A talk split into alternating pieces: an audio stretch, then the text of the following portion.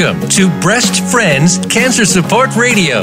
Your hosts are Becky Olson and Sharon Hennefin. Our show is here to help breast cancer patients, survivors, their friends and family with the resources, support, and inspiration they can use right now. Here are your hosts, Sharon and Becky.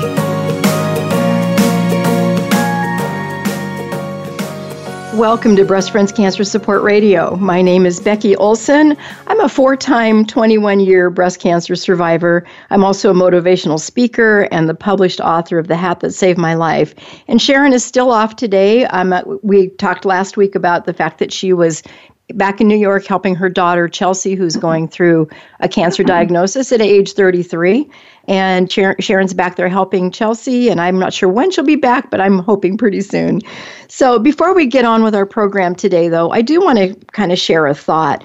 I did announce last week that, as a four-time survivor, I got the notice the call from my doctor last week saying that the last scan I had came back clean.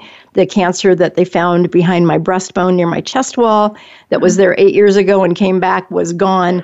And there's no other evidence of cancer in my body. And my son, Micah, called me the cancer slayer, which of course I love that title. It really made me laugh. And while I love that title, I was asked a very serious question from somebody recently. She's a very sweet friend named Mary. And Mary asked me, how is it that I can stay so positive with each diagnosis where others struggle so much?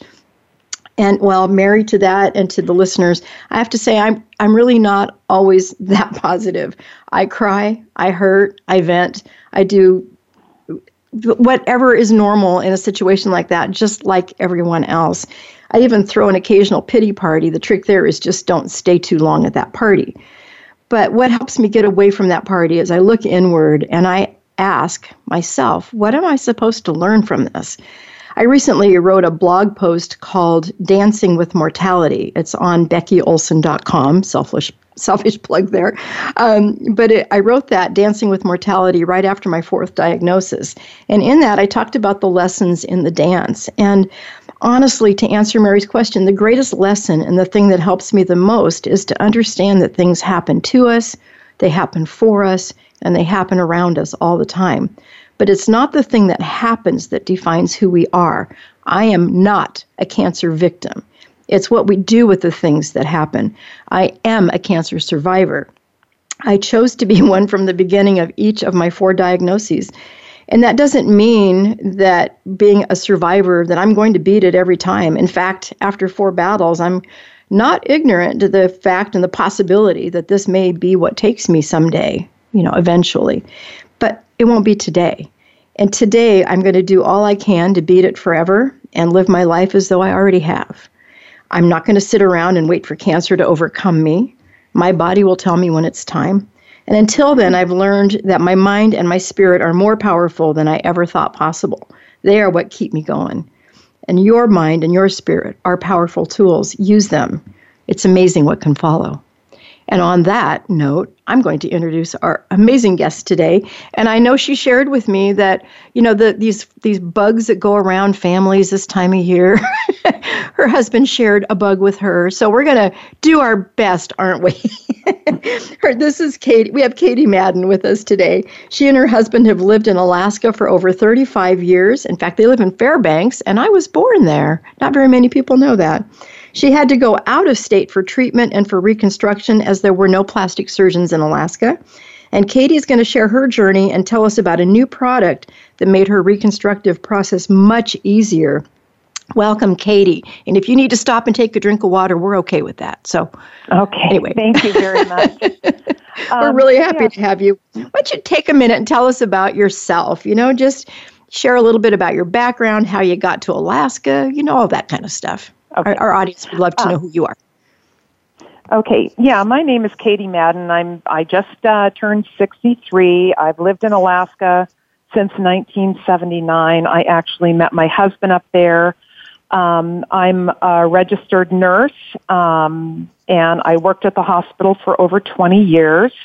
The last work that I've been doing is managing my husband's dental practice, which I have done up until I got my diagnosis a year ago. And I like to say that my breast cancer journey started about a year and a half ago when my sister-in-law and I were talking about how wonderful it would be to take our entire family on a trip down the Grand Canyon. So I come from a very large family and we all have lots of children, and so that was the goal, was to go down the Grand Canyon this May, 2017. Fun. Yeah, which we did. And as I go through this story, I will tell you more about that. But that's pretty awesome. What I call the beginning of my breast cancer story. Okay, that's an interesting place to start one, because that's not usually the case. So why would that be the beginning of your breast cancer story? Well, because that trip was planned. We had all of our children, who are all adults now, had gotten their time off work. We had put deposits down on this trip. There was 22 of us that had committed to go. Wow. And so we did that in, the fall of last year. And then on December 6th of 2017, I went in for my routine mammogram, and they said there was a suspicious area. They needed to do a biopsy. I got the biopsy. And because I had a family history of breast cancer, my mother had been 41 when she was diagnosed. My grandmother had breast cancer. So they said, well, let's just do an MRI to be sure. So the first biopsy I had came back as a 1 centimeter triple negative. And so when they did the MRI, they found two more tumors. So I ended up with two tumors in my right breast. One was 1 centimeter, one was 1.5 centimeter, and they were both triple negative. And the one in my left breast was about a half a centimeter, but it was ER positive and HER2 positive. Oh, isn't that interesting? So one side was triple negative and the other one was not. That's right. I mean, I've heard of that like on a recurrence, but I guess I hadn't heard of that all at the same time. Can I clarify something with you though? You said December of 2017 is when you were diagnosed. So just a little over a month ago? No. January of 2017.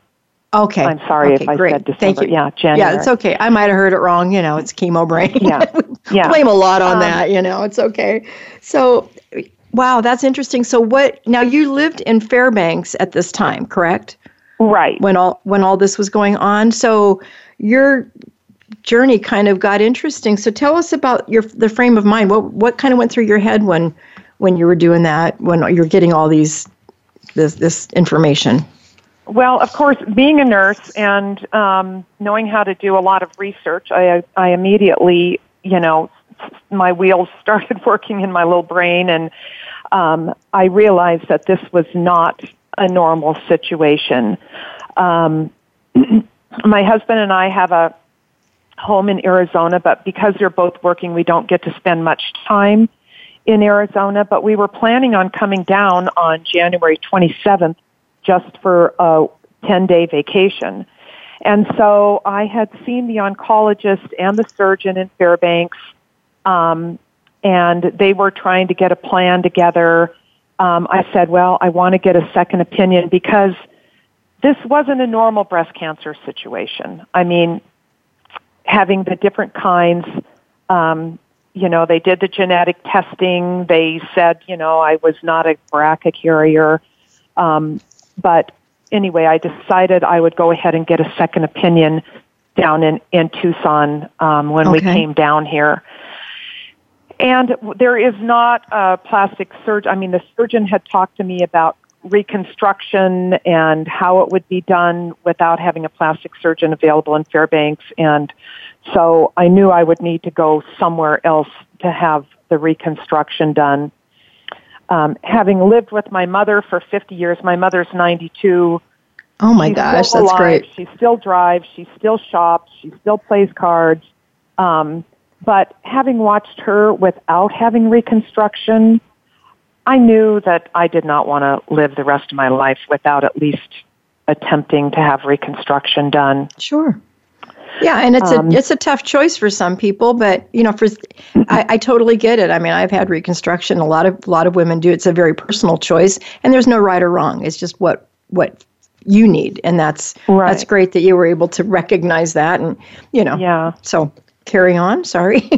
So anyway, I came down to Tucson, and the treatment plan that the oncologist gave me was very aggressive, and his comment to me was, we are going for a cure. And at that, I said, yes, I want to go for a cure. I am a very active person. I have a lot of life to live. And that was, I mean, that sort of sold me on having my treatment down in Arizona. Also, the fact that the surgeons were down here, and I would be in the sunshine, where in Alaska in January, February, it was going to be extremely dark and extremely cold, and I would not be able to get outside if I felt like I could go out and take a walk and try to keep active. So it was sort of... Oh, I totally get that. My mom said, I was born in December in Fairbanks, and my mom said it was 62 degrees below zero that day. And it's I can't even imagine living in that and then trying to get out and get some fresh air. Yeah, I don't blame you. Right. That's 32 below there today. I just talked to my husband because I'm down in Arizona right now. So anyway, that was how that all came about, and not really knowing what this chemo was going to entail. My chemo was going to be what they call dose-dense chemotherapy. It was the Adriamycin, Cytoxan, Carboplatin, and Taxol. So I had really, you know, difficult chemo that I was going to be going through. My last chemo was going to be on May 19th. My Grand Canyon trip started on May 23rd. I was bound and determined I was going to be on that. I was not going to miss this opportunity with my family. Wow. So good for you. That's incredible. My chemo. Yes. So, you know, because those are, I mean, I've been on 3 of those drugs. I didn't do Carboplatin, but I've done Adriamycin a couple times. I've done Taxol the last time. I've done the Cytoxan. I've done all of those. And Adriamycin is called the Red Devil, and there's a reason for it. It's really tough stuff. And for you to be able to go on a Grand Canyon trip 5 days after, that's pretty amazing. Yeah. That's pretty amazing. Good for it. Just goes to show you what the human spirit can do, you know? Good for you. I wasn't the most chipper person on the trip. I'll tell you. You're allowed. I went. It's okay. I went. Yeah. Yeah, and did all 22 family members make it?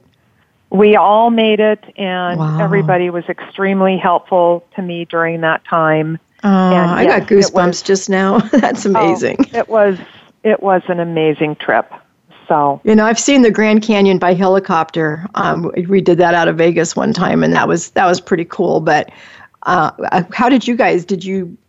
How did you tour it? I'm assuming we did an 8-day raft trip. Are you kidding me? That is so strenuous. Yeah. No, it was really a great trip, and I highly recommend that to anybody that thinks they would be interested in that, because it was really fun. So No, fun was the helicopter ride. We landed, they poured us champagne and gave us pastries, you know, and that was fun. 8 days on a raft in the Grand Canyon. Maybe that's fun for some, but for me, that sounds like torture, but that's okay. Oh, no. Yeah, no, it was really fun. So are you kind of an outdoorsy gal anyway? So is this... Yeah, I am. We've had a very outdoor life in Alaska, and that's just what we do. We get out and cross-country ski and hike and bike, and we have a boat down in Prince William Sound, and we go down there and go fishing, and so. Oh, that is so great. Well, Katie, that's, you know, and that's probably a big part of why you're successful in this journey too. So let's keep going. Why did you decide, you did the double mastectomy? Did they talk about things like, you know, lumpectomies or any of those things, or did you just go right straight for mastectomy? No, with my initial diagnosis of the one tumor, they said, oh, we'll just do a lumpectomy. little radiation, and you'll be done. And then as the biopsy results came in, the MRI, there was no choice for me but to do bilateral mastectomies. I had to do that. Yeah. At that point, it was not an option. My cancer, my triple negative cancer, was also lobular. So I don't know if people understand the difference between the lobules and the ductal kind, but you know, the lobular sort of that spreads out. That's where the milk is produced in your breast, and right. So they're kind of like, I picture them like a hand and fingers. You know, they kind of spread out all over. So it was invasive. So it, you know, it just really wasn't an option. I mean, yeah, that makes sense. Doctor I saw said, no, you do not have an option. You've got to go with bilateral mastectomy. So that was, well, that's a logical decision, it seems to me. Mm-hmm. And so where did you actually have the bulk of your treatment? Was it in Tucson then, or did the diagnosis happen in Alaska? I'm just trying to get everything straight in my head. Diagnosis happened in Alaska, but the treatment mostly took place in Tucson. Is that right? The treatment was all in Tucson. Okay. Yes. And, you know, that was hard. My husband was still working. He came down every 2 to 3 weeks to be with me. I had friends that came down as caregivers. I do have a brother and sister-in-law here, and mm-hmm. my mother is here also. So I did helpful. Have a lot of support. Yeah. But it just, because of what I was offered for my chemo here, I decided that was probably the best option for me. And how long did that treatment last then? Just the actual, not the reconstruction, but just the treatment part. How long did that last? The treatment was 4.5 months. Okay. Every 2 weeks. And the every 2 week part was a bit challenging, because usually from what people have told me that are on the 3 week chemo, they usually have a pretty good week that third week.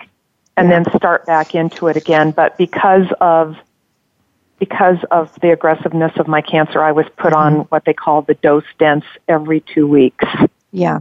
I've done both of those. My first time through, I did every 3 weeks. And then the second time through, they had...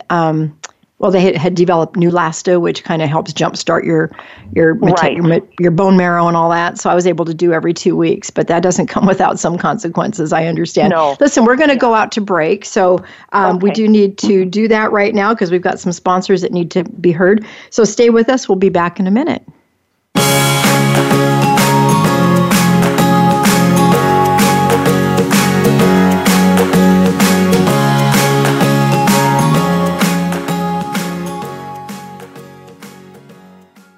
A fresh look at today's health. Voice America Health and Wellness. Thank you for listening today. Breast Friends needs your support. We rely on donations to keep our doors open and to keep this radio program alive. Please consider making a tax-deductible donation to Breast Friends. You can visit us at breastfriends.org.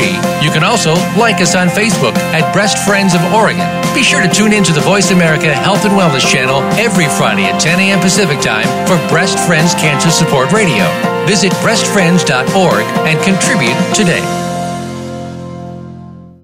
When a woman is diagnosed with cancer, she faces unique challenges. No one understands this better than the experts at Compass Oncology.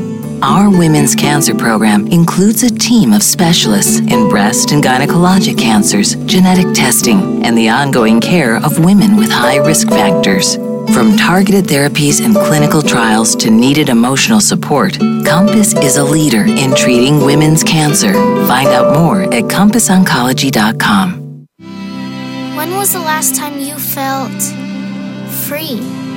It's time to uncover that feeling again, with the compassion of a cross and shield, and the power of a card that opens doors to the best hospitals and medical centers in all 50 states, giving you the freedom to love, to dream, to dance like no one is watching. Regions Blue Cross Blue Shield. Live fearless. Opinions, options, answers. Voice America Health and Wellness.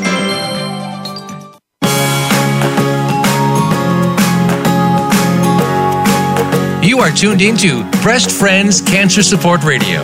To reach the program today, please call us at 1-866-472-5792. Again, that's 1-866-472-5792. You may also send an email to Becky@breastfriends.org. Now, back to the show. Welcome back to our program. We've been talking with our guest, Katie Madden. And Katie was just sharing with us that she did her treatment in Tucson. It took 4 months. She did every 2 weeks, which is a really big dose. And that's just not a lot of recovery time in the 2 weeks. So, Katie, why don't you share with our audience, what was your experience like through that treatment process? Well, the first 2 months were with the Adriamycin Cytoxan. And as I said, my husband was commuting back and forth, and he is my pillar of strength. So he would come down, get me through my infusion, and stay with me for a couple of days. Initially, I thought I was going to get sick immediately, but I didn't really get sick until about the third day is when it really would hit me hard. Very frightening for me. I didn't realize how sick I was going to get, how I wasn't going to be able to eat. I didn't realize, the major fluid shifts that were going to go on in my body. I mean, I would gain 8 pounds 8 to 9 pounds every time I had the chemo, which is huge amounts of fluid. And then, what's really weird about that, Katie? What was really weird about that and kind of disappointing to me is that you always talk about weight loss. People on chemo get thin because of all of the vomiting and all that stuff. Right. That was the one, if there was a silver lining, that was the one I was kind of looking forward to.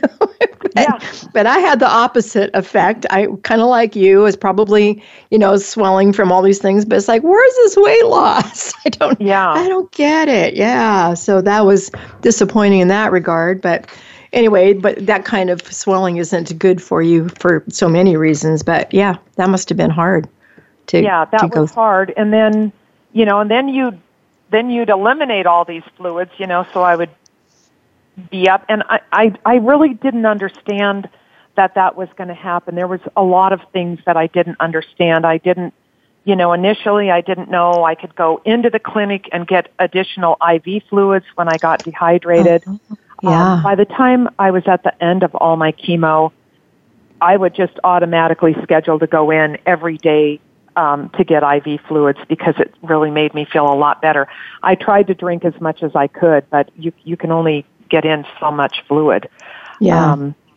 So I was pretty darn sick for the first 2 months. Of course, that doesn't immediately go out of your system. So then when I started on the next combination of the Carboplatin and Taxol, by the end of that, I was not quite as sick, which is the only reason I was able to go on the Grand Canyon trip, because I was, at least able to function a little bit better. Still very tired. Took through my whole chemo, I napped. I took probably 3 naps a day for at least 2 hours each time. Hard to do that on a raft, though, I'm sure.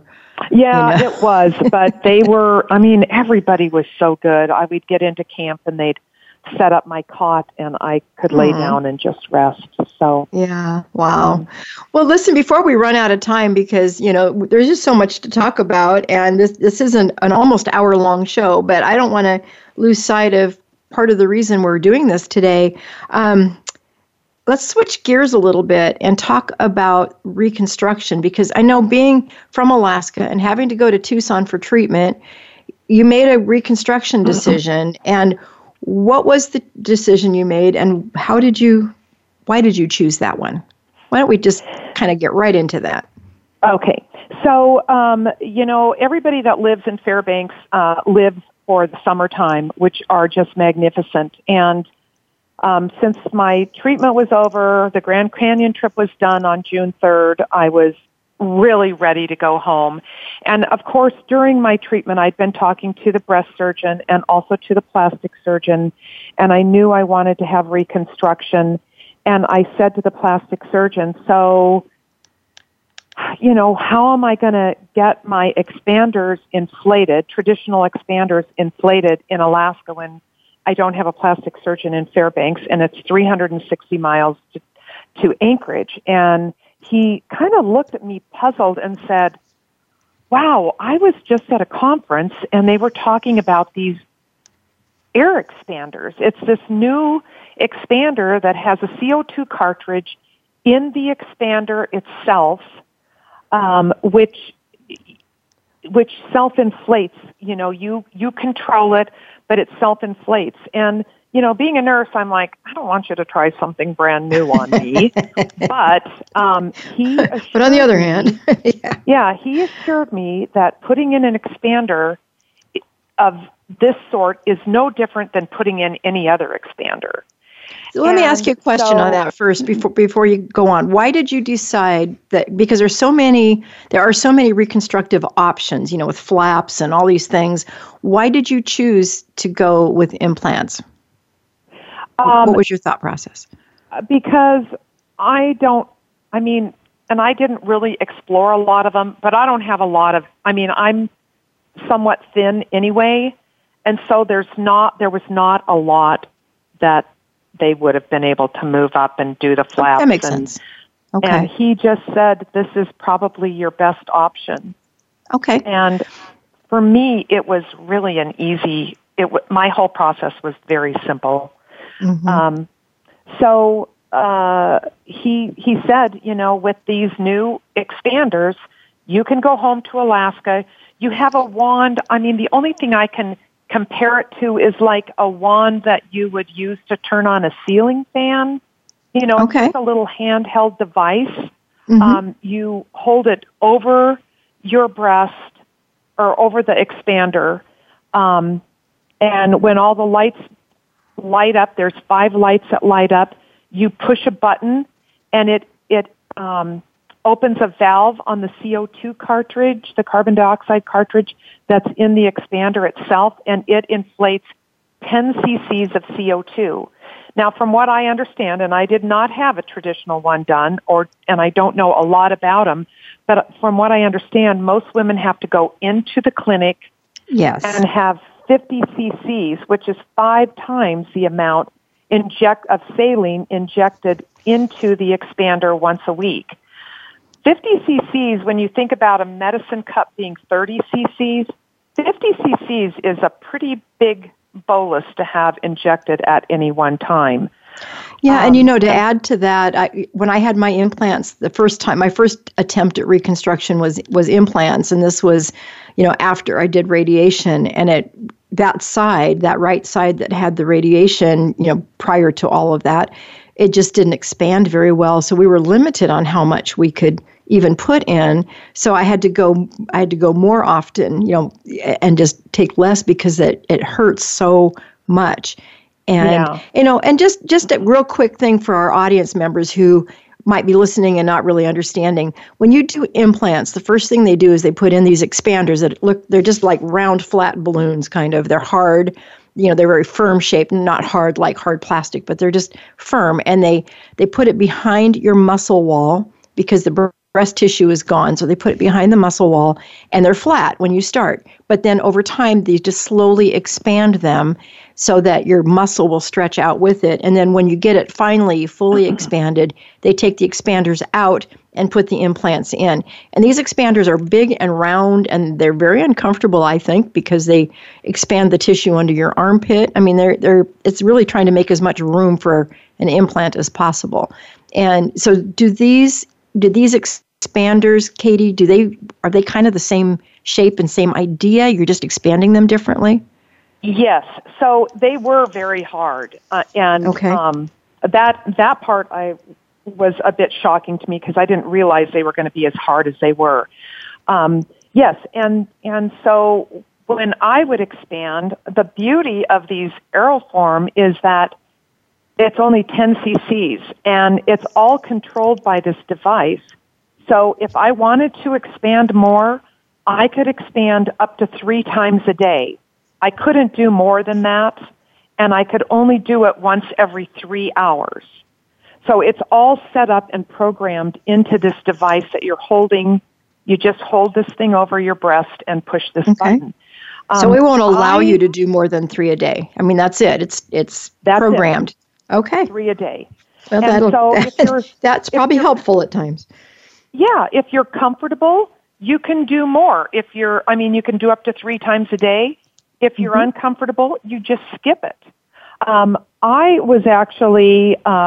I actually wanted to have smaller breasts than what I had before. So, it took me only 1 month to do my expansion, and I expanded almost every day. 10 cc's is all I put in. I just did it once a day. Okay. And then after I got to full expansion of what I wanted, then he wanted me to wait 2 to 3 months for the complete stretching of the muscle before I had my surgery. But it was so convenient. I mean, we could go down to Valdez on our boat. I could expand down there. We went down to Denali Park to visit my son where he was working. I could take him down there and expand down there. It was very, very convenient to be able to do this process on your own, at your own convenience, at your own comfort level.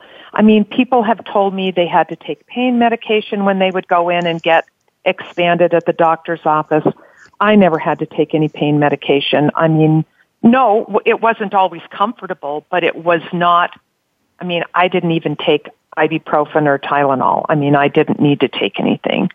Well, that's great. And, you know, being able to expand at the pace you want to and, you know, being able to go so slow, but doing it every day instead of once a week, getting this huge amount, you know, that really had to help with that process. So that just makes so much sense for, especially for someone who just isn't near a facility that can do that for you. That is just, this is great. I love this. Right. So, you know, I left home. I left Tucson the 1st of June. I did not see my doctor. Well, let's see.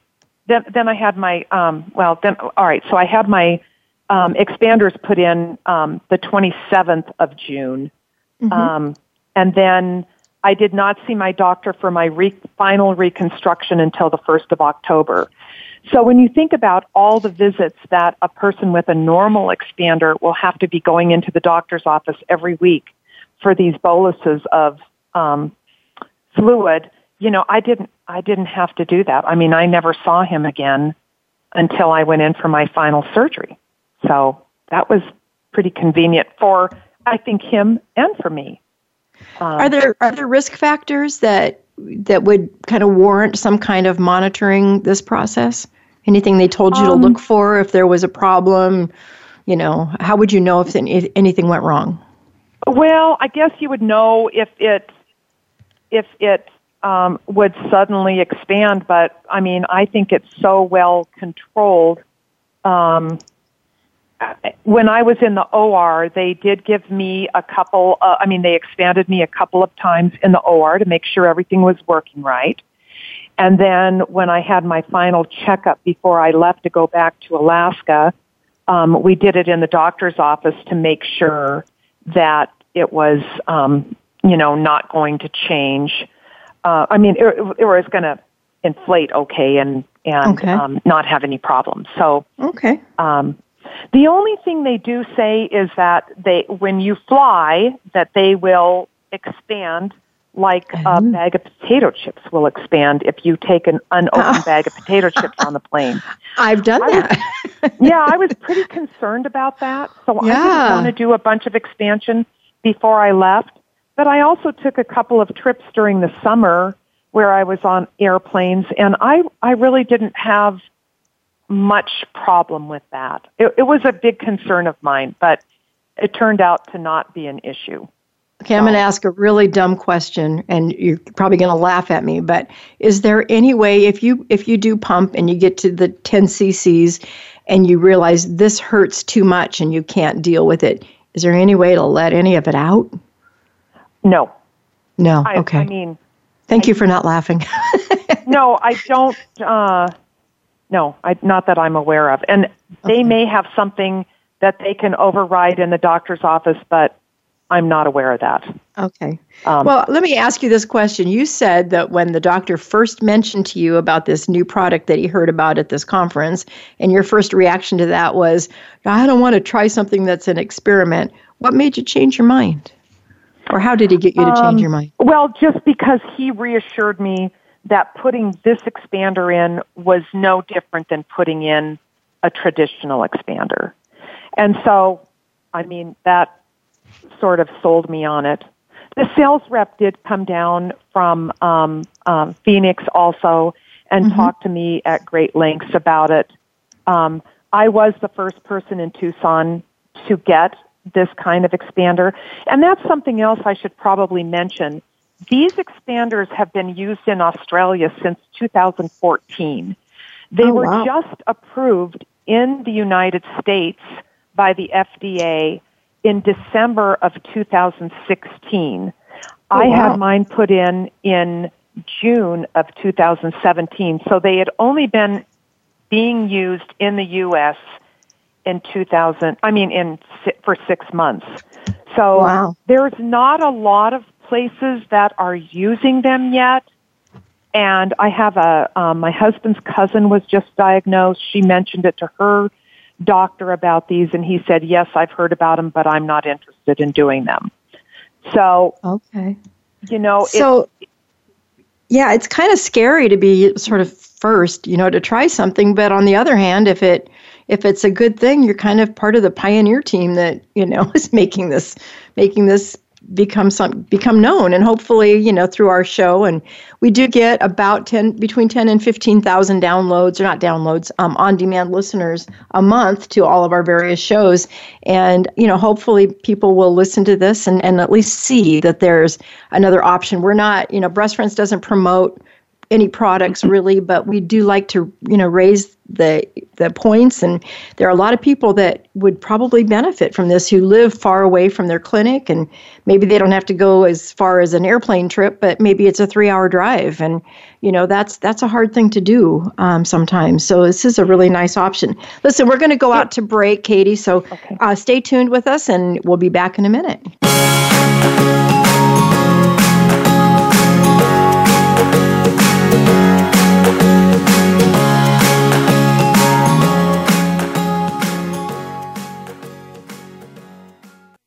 Step into a healthier you. Voice America Health and Wellness. Thank you for listening today. Breast Friends needs your support. We rely on donations to keep our doors open and to keep this radio program alive. Please consider making a tax-deductible donation to Breast Friends. You can visit us at breastfriends.org. You can also like us on Facebook at Breast Friends of Oregon. Be sure to tune in to the Voice America Health and Wellness channel every Friday at 10 a.m. Pacific time for Breast Friends Cancer Support Radio. Visit breastfriends.org and contribute today.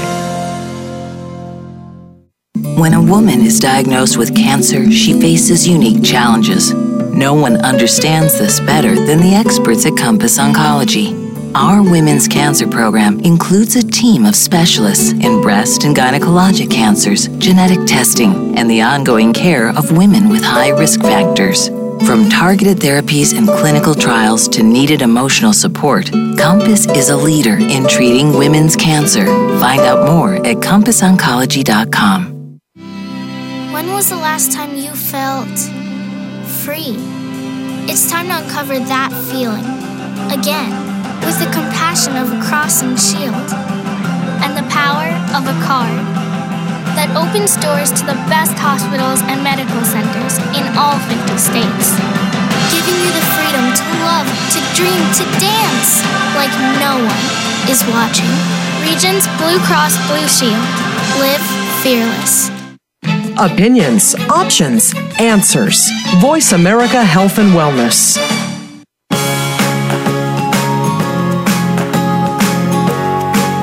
You are tuned into Breast Friends Cancer Support Radio.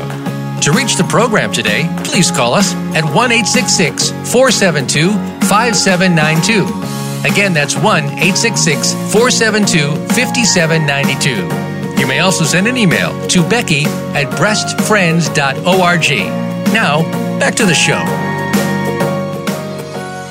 Welcome back to our show. We've been talking about Aeroform, which is a new process for breast expansion, with our guest Katie Madden. So, Katie, this is great content, and I kind of want to go back to something that we didn't really cover anything at all about the cost of this product. You know, I know it's new. You said the FDA just approved it in December of 2016, so it's been barely out for a year in this country. And sometimes that kind of newness comes with restrictions and things like insurance funding. And is it still considered experimental, or is it a done deal? And, you know, how did that work for you? Well, I asked a plastic surgeon about that, and he assured me that this was going to be covered. It is the same coding as a regular, if anybody understands anything about medical coding, I'm sure you've heard that term, but it's coded the same way as a regular expander. The difference is that these, at this point, cost about twice as much as a regular expander. So somebody is going to have to eat that cost, and that is most likely going to be the hospital or the clinic where you have these put in. So it's going to be a little bit more expensive to them, but they really cannot pass that on to the patient. Oh. And then of course you're not going back every week either. So there may be a little bit of loss in revenue to them as well. Well, my plastic surgeon told me that he never charges when you go back in to have, the expanders expanded. Okay. But it's doctor time. I mean, it's got to take them 15 minutes at least, I would think, to go in there and have it expanded by the time you check in and, you know, do everything you have to do. So it actually frees them up in their office quite a bit more. And you know, so, now that you say that, I think that was my experience as well, is that I wasn't even the doctor that did them. Sometimes it was the nurses, and so I don't think I even paid for. I think you're right. I think those were just considered freebies. But so it costs twice as much, but insurance does cover it the same, and so there's probably a lot of write-offs is what's happening that you're talking about. Okay. And you know, something else I want to another little bit of information I want to put in, because I did not know this, but insurance is required to cover all reconstruction for breast cancer patients, including nipple tattooing. If you choose to have a nipple reconstruction or a nipple tattoo, insurance will pay for that if you go to a medical facility that does that, which I was not aware of that at the time. Uh-huh. So I think that's important for women to know about that too. Yeah, and you know, the other thing, just while we're on that topic for just a moment, if you only have one side reconstructed due to cancer, but now you've got uneven breasts, insurance is also required to bring symmetry. So they can either make the other one smaller or try to make the other one larger, but to do something to make them match. And that law was passed in 1998. We actually had the author of that bill, and she had Bill Clinton sign it into legislation or into law, and she was actually a guest on one of our shows sometime last year. I don't remember the date, but they have to bring symmetry, which is you know, I think that was a new concept, I think, for a lot of women. So so that's all good. Well, let me ask you, we're going to switch gears again for just a moment. I know you've been a very active person, and I remember going through my expanders and that process, and I was in so much pain, partly because of the radiation, and I don't want to scare anybody. Everyone's different. I just had a lot of radiation because I had stage 3 breast cancer right out of the chute. And, you know, so it was really intense, and I didn't have my implants put until 8 years later. And by then everything was pretty tight and set, you know, so it was a really tough process for me. And every time I went in, my doctor, it would hurt so much that I did have to take some kind of pain relief. And when he finally took them out and put the implants in, he says, well, no wonder you hurt so much, because my rib cage had been kind of pushing in. Every time he would expand me, I'd push in more than out. So it was interesting. But again, that is not meant to scare anybody, that I was kind of the anomaly here. But you, as a very outdoorsy, active person, Did this interfere with any of that? You know, once I got through my chemo, no, I was able to, to do my normal activities. Of course, you know, you've got restrictions with your surgery. I did have my mastectomies.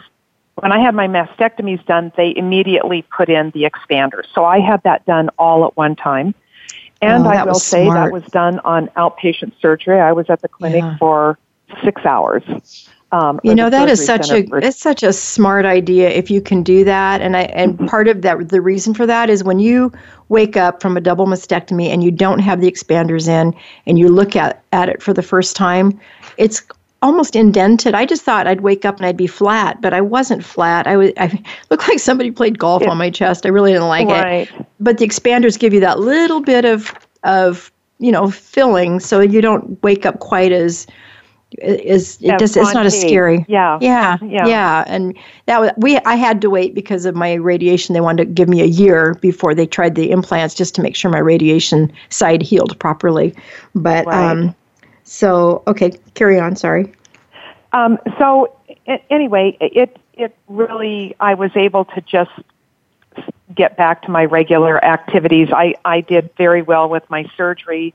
I had no complications, and I hear about people that have had complications from their surgery and their expanders and their implants, and I'm just very fortunate that that part of my treatment went really easy. And as I say, I would have mastectomies any day over another dose of chemotherapy. I mean, that was a very simple surgery for me compared to my chemo. And that I don't want to scare people either, but when you're going for a cure, this is what you have to go through. And I guess, I think anybody who has any kind of a commute to see their plastic surgeon should certainly address the idea of having these air expanders. And just because it was so convenient and so easy for me, and I think for most people that have them, that it certainly is worth addressing and to see if your doctor would be at all interested in getting further education about this.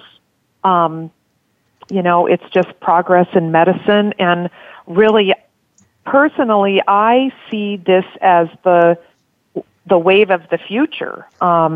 It's so convenient. It cuts down doctor time. It cuts down pain for the patient. It just seems like it's a convenient way to go. And I think as time goes on and they can bring the cost down of the manufacturing of these, hopefully it will be an option for every woman who goes through that if that fits into their lifestyle. Yeah, that seems like a such a logical, smart thing, that they've created here. I have a question on the, you said something about when you had the expanders put in, there's a wand, and you just kind of like the curtain or the ceiling fan kind of concept, and then it pumps. So the cartridge is inside this thing, right? And the cartridge is inside the implant. Okay, and then this wand, is it something? Is the wand something that's just kind of hanging out all the time, or do you attach it? Again, probably a dumb question, you just carry it around in your purse or your overnight bag or wherever. You just carry it with you. You don't have to carry it with you. I mean, if you're going home, to expand, at home. Yeah. Okay. But I was able to go to the plant. They invited me down to the plant to talk to them, and I got to see them manufacturing these. And there actually is like I don't know the lingo, but like a microchip in the expander itself, which communicates with this wand. And so it's... it's like just like a remote. I mean, another way to think of it is like a remote start for your car. It's not connected to the expander or to your skin. No. It's just that's cool. No, you just you can set it on the counter and go to a movie and you come back and you lift it up and hold it over your chest and push the button and it sings you a merry tune after it's done. It's really fascinating. Wow, it just sounds so easy, doesn't it? I love that. So what did you like most about using this device? I mean, I think I kind of already got the gist of it. You can live your life normally, it sounds like, and then just... Yes. Yeah. When you go through this process, you are constantly at doctor's offices. And to finally be at the point where you're still under treatment, but yet you're not going to the doctor's office every week. I mean, think how liberating that is to just say, I don't have to go to the doctor's office for the next 3 months. You know, that's a very liberating thought. Well, I know you're in Tucson right now. Is there something in your procedure that brought you there, or are you just there because it's cold in Fairbanks? I am here purely on vacation to do hiking and biking and just great. Enjoying the sunshine. That's wonderful. I'm very proud of you. That's great. And I mean, you're just still such a recent survivor. I mean, really, in the big scheme of things, it's not like you're years out, and you sound so great. You really do. So now that you've completed this, I'm sorry. Go ahead. No, I just said I feel really good now. I can tell. I can hear it in your voice. And I just, we're going to run out of time here in a minute. So I want to ask you two last questions. Now that you've completed this breast cancer process, you had your final surgery. Are you pleased with the outcome? I'm very pleased with my outcome. Like I told you earlier in the show, I went for a smaller size than what I had been before. Mm-hmm. I was always a person that had to wear a bra all the time. I don't ever have to wear a bra again, and I'm pretty happy about that. That is a nice perk of those, isn't it? It's great. It's a very nice perk of that, and I'm very happy with my results. I know that not everybody has as easy of a surgical path as mine has been. I've got friends who have been through it that have had problems. But mine actually was very easy, and I'm very happy with my reconstruction, and I'm glad I chose reconstruction. Good. Well, I know it's a tough thing to get through, and especially for someone who's just starting. You just got the news. You're just starting on your plan with chemo and all that. It's really, it's very, very difficult. And I know you're not saying it was easy at that point, but the fact that you're through it now, there is light at the end of this tunnel, and you've come through that tunnel brilliantly. And so I'm so happy for you, Katie. It sounds like you found a really good match. I have one last question. You have 30 seconds to answer this. Okay. What is your biggest personal takeaway from your breast cancer journey? Like in a nutshell. To live the fullest that I can, and just to try to be positive and optimistic.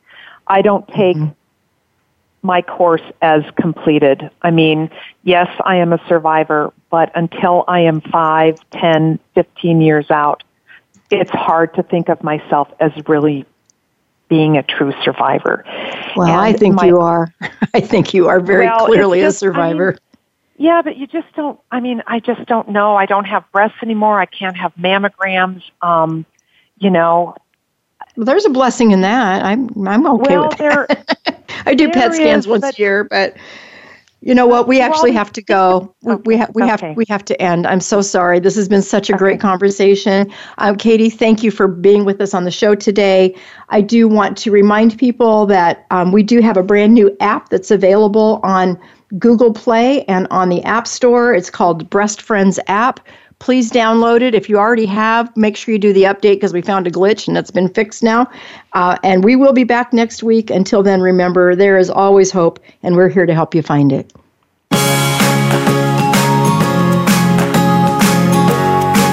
Thank you for listening to Breast Friends Cancer Support Radio. Please join Sharon Hennefin and Becky Olson again next Friday at 1 p.m. Eastern Time, 10 a.m. Pacific Time on the Voice America Health and Wellness Channel. There is always hope, and we'll help you find it. We'll talk again next time.